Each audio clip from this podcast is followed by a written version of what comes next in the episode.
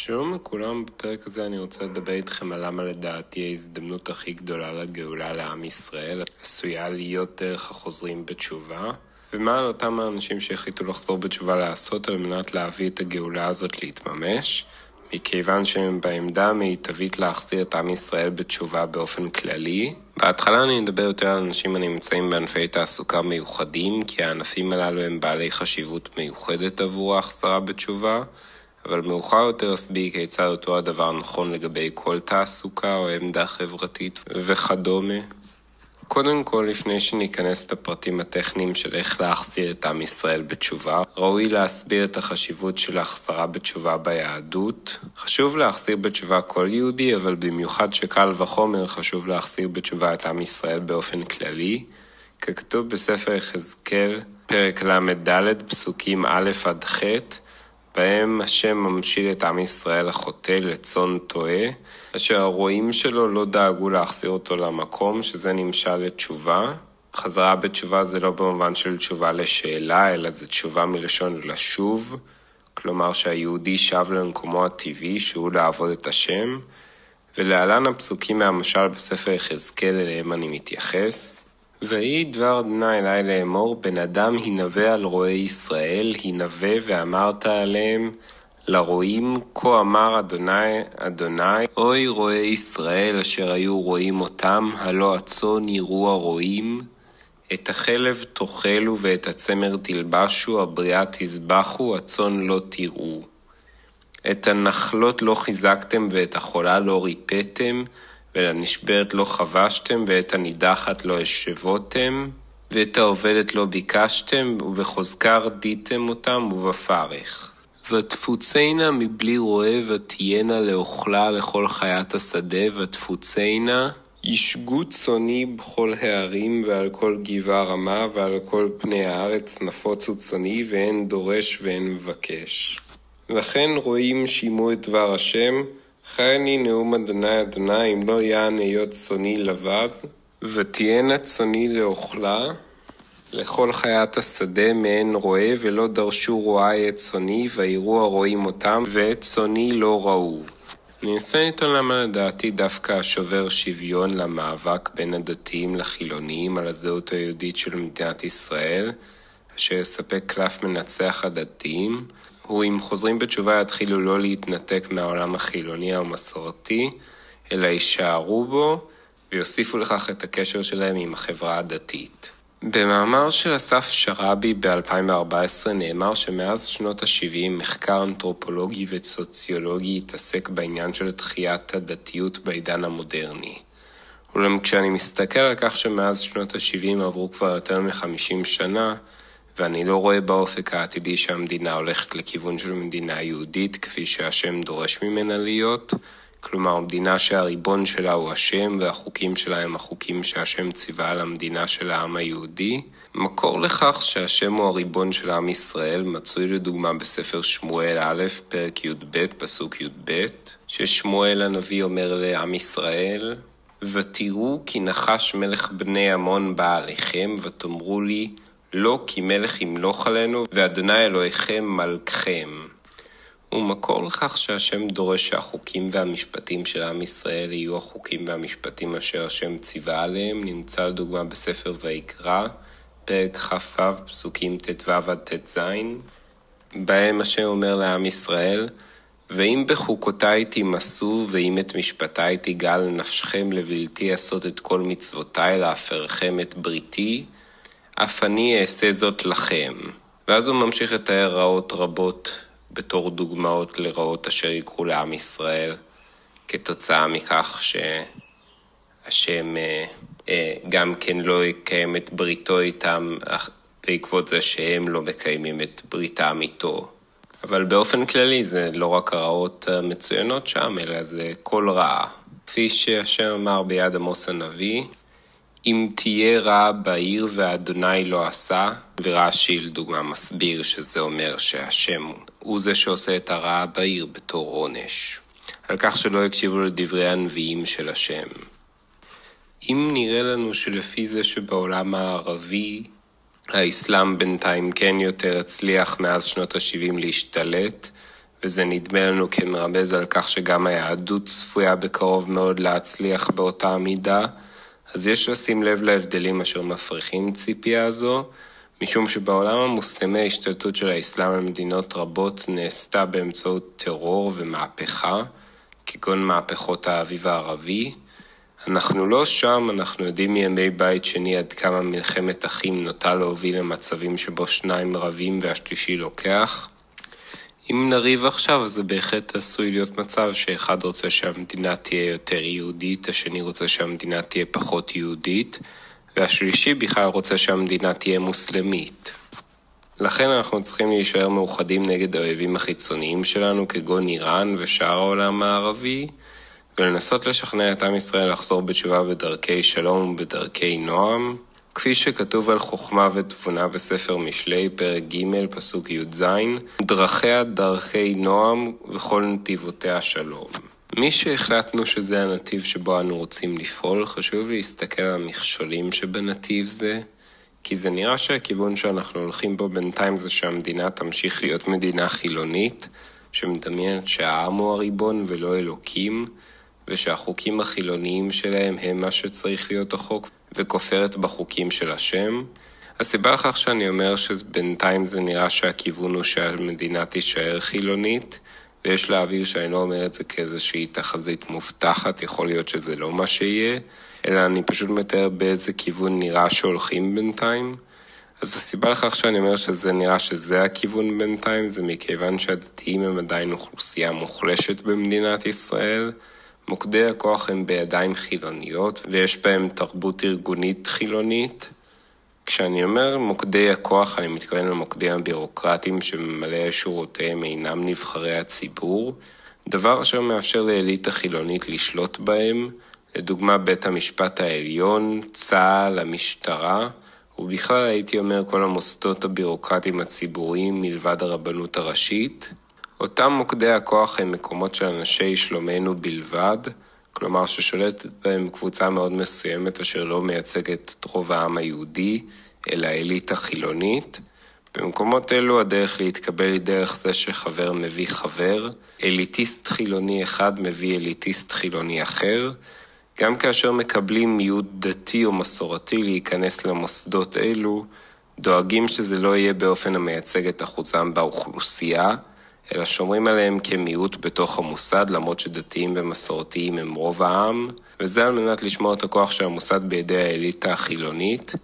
גם כאשר בוחרים מישהו דתי או מסורתי למען ייצוג סמלי חסר משמעות, הם יכולים לבחור בקפידה מישהו שהם רואים שמוכן להתאים את עצמו לתרבות הארגונית והאידיאולוגית שלהם, ככה שקשה מאוד עבור מישהו דתי להצליח להיכנס לתוך מוקדי הכוח הללו של המדינה, אבל אם קיבלו מישהו חילוני ואז הוא פתאום החליט לחזור בתשובה, אז קשה להם למצוא דרך להיפטר ממנו, הם לא יכולים לפטר אותו בגין זה שהוא נהיה דתי, שזה הרי מתוקף חופש הדת, כך שאם מישהו היה חילוני או מסורתי והצליח להגיע למוקד כוח שכזה, ואז הוא חוזר בתשובה ואומר לעצמו שהוא יפרוש משם כי זה מקום של חילונים והוא ילך לעבוד לדוגמה בלהיות דיין באיזשהו בית דין רבני, אז הוא מחמיץ הזדמנות גדולה עבור הדת היהודית לוותר על עמדת כוח שכזו, שכן יש הרבה דיינים, מה שחסר זה יותר השפעה דתית על מערכת המשפט בכלל ובג"ץ בפרט.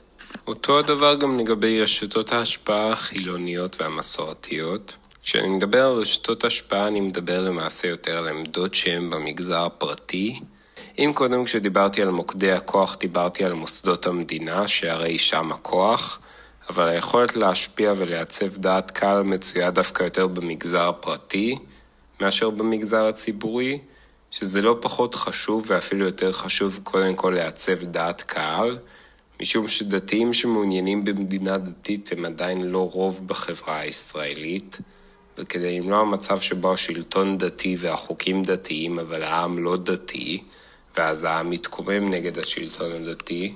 יש קודם כל להשיג הסכמה רחבה ככל הניתן לקבלת מלכות השם. מבחינה מעשית רצוי לדעתי רוב של בערך 70% מהיהודים במדינת ישראל.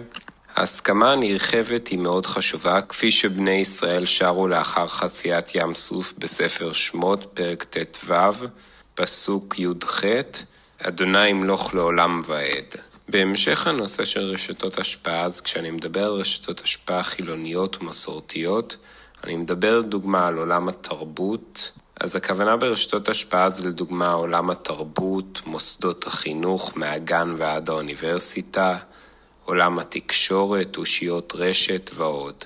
כל מעצבי הדעות בעצם. אלו הדוגמאות המרכזיות שעולות בראשי למקומות בהם העולם החילוני או המסורתי מעצב דעות, שינוי שובר שוויון במאבק בין האידיאולוגיה הדתית לבין האידיאולוגיה החילונית יהיה כאשר הארגונים הדתיים יפסיקו לנסות רק להחזיר בתשובה אינדיבידואלים ויתחילו לנסות להחזיר בתשובה קהילות. מתוך ההבנה שגם העולם החילוני והמסורתי מורכב מקהילות, על אף שזה פחות ניכר מאשר בעולם הדתי, ואלו קהילות פחות מאורגנות ואולי יותר מנוכרות וכו', אבל אלו עדיין קהילות ורוב בני האדם שנולדו בקהילה מסוימת יישארו בה עד יומם האחרון, כי רוב האנשים הם כמו צאן לטבח אחרי רוב האנשים בקהילה שלהם, הם לא מאוד אידיאולוגיים, אלא בעיקר מעשיים, ורק אנשים מאוד מיוחדים יחזרו בתשובה כאינדיבידואלים. הרוב יחכו שהקהילה שלהם באופן כללי תחזור בתשובה, ורק אז הם גם כן יחזרו בתשובה, כאשר בטוח שהם לא ישלמו על כך שום מחיר חברתי או אחר.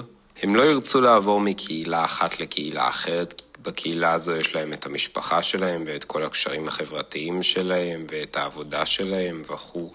ומצד שני, לא רק שבדרך כלל שאנשים לא מוכנים לעבור קהילה, אלא הם גם לא מוכנים להשתנות בתוך אותה קהילה.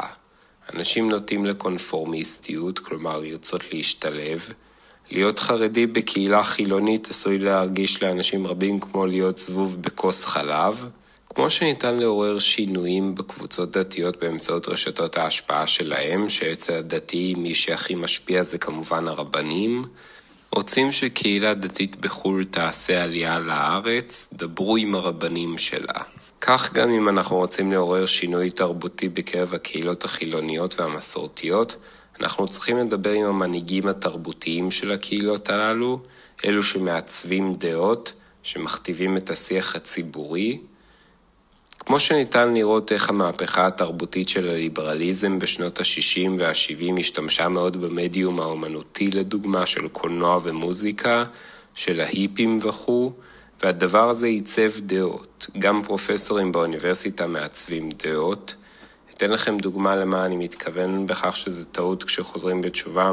הנמצאים בעמדות השפעה תרבותית יוותרו עליהם. הרב אורי זוהר מהחוזרים בתשובה הכי מפורסמים במדינת ישראל, עקב זה שלפני שחזר בתשובה היה ראש הברנז'ה, ויתר על כל זה כשהוא חזר בתשובה. ואולם תחשבו עד כמה זה יכל לקרב ליהדות קהלים שלמים של הציבור החילוני והמסורתי, אשר היו עוקבים אחרי התוכן התרבותי שלו.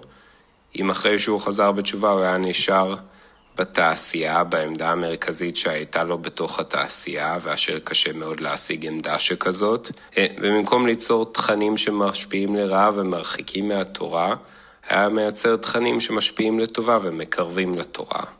לעתים נדמה לנו ש... שקהלים חילוניים מחפשים רק תכנים חילוניים, אבל בפועל אם זה עשוי טוב, בדרך כלל אנשים יהיו מוכנים לצרוך את זה.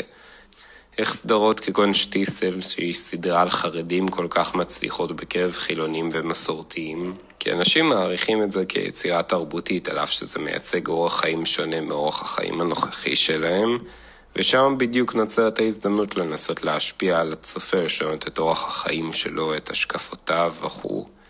מעבר לכך שחילונים ומסורתיים מסוגלים ליהנות מיצירות תרבותיות של התרבות היהודית הדתית בתור יצירות תרבותיות, ישנו גם את העניין שהמפיקים והיוצרים מחליטים מה להגיש לקהל. הם מושפעים משיקולים של מה הקהל יאהב, אבל גם מבינים, בעיקר האידיאולוגים יותר שביניהם, שכשאין לקהל את מה שהוא אוהב, הוא יאהב את מה שיש.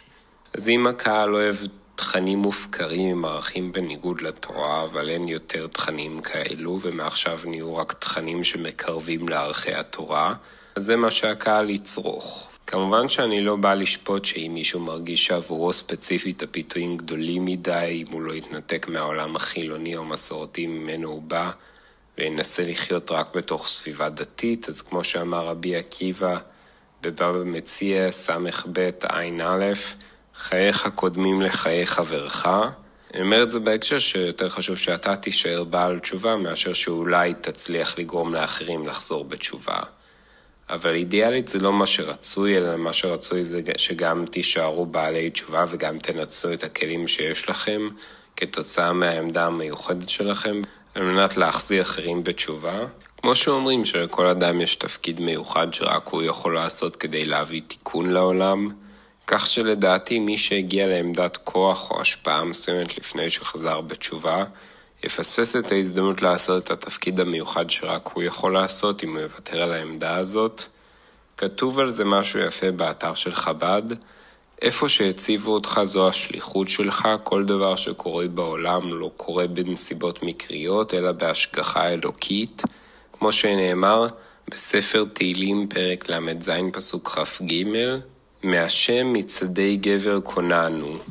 הקדוש ברוך הוא מכוון כל אדם באופן אישי ובכל רגע למקומות ומצבים שאליהם הוא מגיע, גם אם נדמה לו שהוא נקלע להם באופן סתמי או אפילו בטעות, ויש לזה סיבה, אלוקים רוצה שבזמן הזה או במקום הזה נעשה את מה שהתורה אומרת לנו לעשות. אם כן, בכל רגע האדם צריך לראות בעצמו שליח ישיר של הקדוש ברוך הוא למקום ולזמן הזה בדיוק, ושם בדיוק נמצא התיקון שלו. מה לגבי מישהו שהעבודה שלו היא לא באיזשהו מוקד כוח או רשת השפעה, כגון אלו שתיארתי קודם, אלא יש לו עבודה רגילה, כגון רואה חשבון, לא איזשהו מוקד כוח של מוסדות המדינה ולא חלק מתעשיית התרבות או החינוך וכו'. ובכן, כתוב בספר משלי פרק כ"ז פסוק י' רעך ורע אביך אל תעזוב, אני לא אומר בכל מחיר, כי נאמר גם בספר משלי פרק י"ג פסוק כ', הולך את חכמים יחכם ורואה כסילים ירוע. לפי רש"י המשמעות של פסוק זה היא שמי שהולך עם חכמים יחכים מזה, ומי שהולך עם כסילים יישבר. אז איך ניתן ליישר את הפסוק הזה עם הפסוק הקודם? הייתי אומר שקודם כל לא כל אחד שהוא לא דתי הוא כסיל. כסיל זה מישהו ששונא דת. דעת מאוית ד' עין ת', ככתוב בספר משלי, פרק א', פסוק כ"ב, וכסילים ישנאו דעת. לפי רש"י, דעת זה רוח הקודש, ואתן לכך דוגמה, אם אדם שונא את התורה אז הוא שונא את רוח הקודש, כי התורה נכתבה ברוח הקודש, ואז באמת לא כדאי להיות יותר מדי חבר של אותו אדם, אבל לא בהכרח כל מי שחילוני שונא את התורה, עובדה שהרבה חילונים חוזרים בתשובה, ואצל מסורתיים בכלל יש הערכה לתורה אפילו שהם עצמם לא מקיימים את כל המצוות. לפעמים אפילו יש חילונים שמעריכים את התורה מבחינה אינטלקטואלית, וגם ניתן לומר שגם אם הם כן שונאים את התורה כרגע, אז לא כדאי להיות יותר מדי חברים שלהם, אבל זה לא אומר שחייבים להתנתק מהם לחלוטין. אפשר לשמור על דיסטנס, אבל שאתה עדיין מנסה לעזור להם להגיע לאהבת השם דרך לדבר איתם על כל הניסים והחסדים שהשם עשה בעבר, עושה בהווה ועתיד לעשות, כפי שהוא אמר ביד עבדיו הנביאים. בנוסף, ספר תהילים הוא מקור מצוין למצוא חומרים שכאלו לדבר על כל הניסים והחסדים של השם. חשוב לזכור שכשמנסים להחזיר מישהו בתשובה, מה שמנסים לעשות זה לא לנסות לגרום לו לשמור מצוות, אלא קודם כל מנסים לגרום לו לקבל על עצמו מלכות שמיים. כמו שאמר רבי יהושע בן כורחה בברכות ב' משנה ב', למה קדמה שמה לבעיה עם שמוע? אלא כדי שיקבל עליו עול מלכות שמיים תחילה ואחר כך יקבל עליו עול מצוות. כלומר שקודם כל האדם צריך להכיר באלוקים בתור המלך שלו, ולהכיר בכך שהוא אמור להיות העבד של אלוקים, ורק אז יש טעם לדבר על המצוות. כי לפני כן אותו אדם לא יתעניין בלקיים את המצוות אם הוא עדיין לא מכיר באלוקים בתור המלך שלו, אשר אותו הוא אמור לשרת. עצם זה שאדם דתי נשאר משולב בתוך עולם התעסוקה והחברה החילוני או המסורתי זה כבר השפעה גדולה. גם אם הוא לא מישהו בעמדה לעצב דעות, עצם הנוכחות של אדם דתי בסביבת העבודה או הסביבה החברתית עשויה לתת למישהו אחר את האומץ גם כן לחזור בתשובה. היא גם עוזרת להתגבר על המחסומים הגיאוגרפיים והחברתיים של הבועה החילונית. בעצם זה שאותו אדם יזכיר אולי איזה משהו שהוא למד בשיעורי תורה, עשוי לקרב מישהו שמעולם לא נחשף למספיק ידע בנוגע לתורה, וזה מה שמונע ממנו לחזור בתשובה. פעמים רבות אנשים לא חוזרים בתשובה כי הם פשוט לא מחוברים, לא מכירים מספיק את התורה. זה כמו להביא אור למקום חשוך. זהו זה לפרק הזה, עלו והצליחו. תודה שצפיתם ונתראה בפעם הבאה.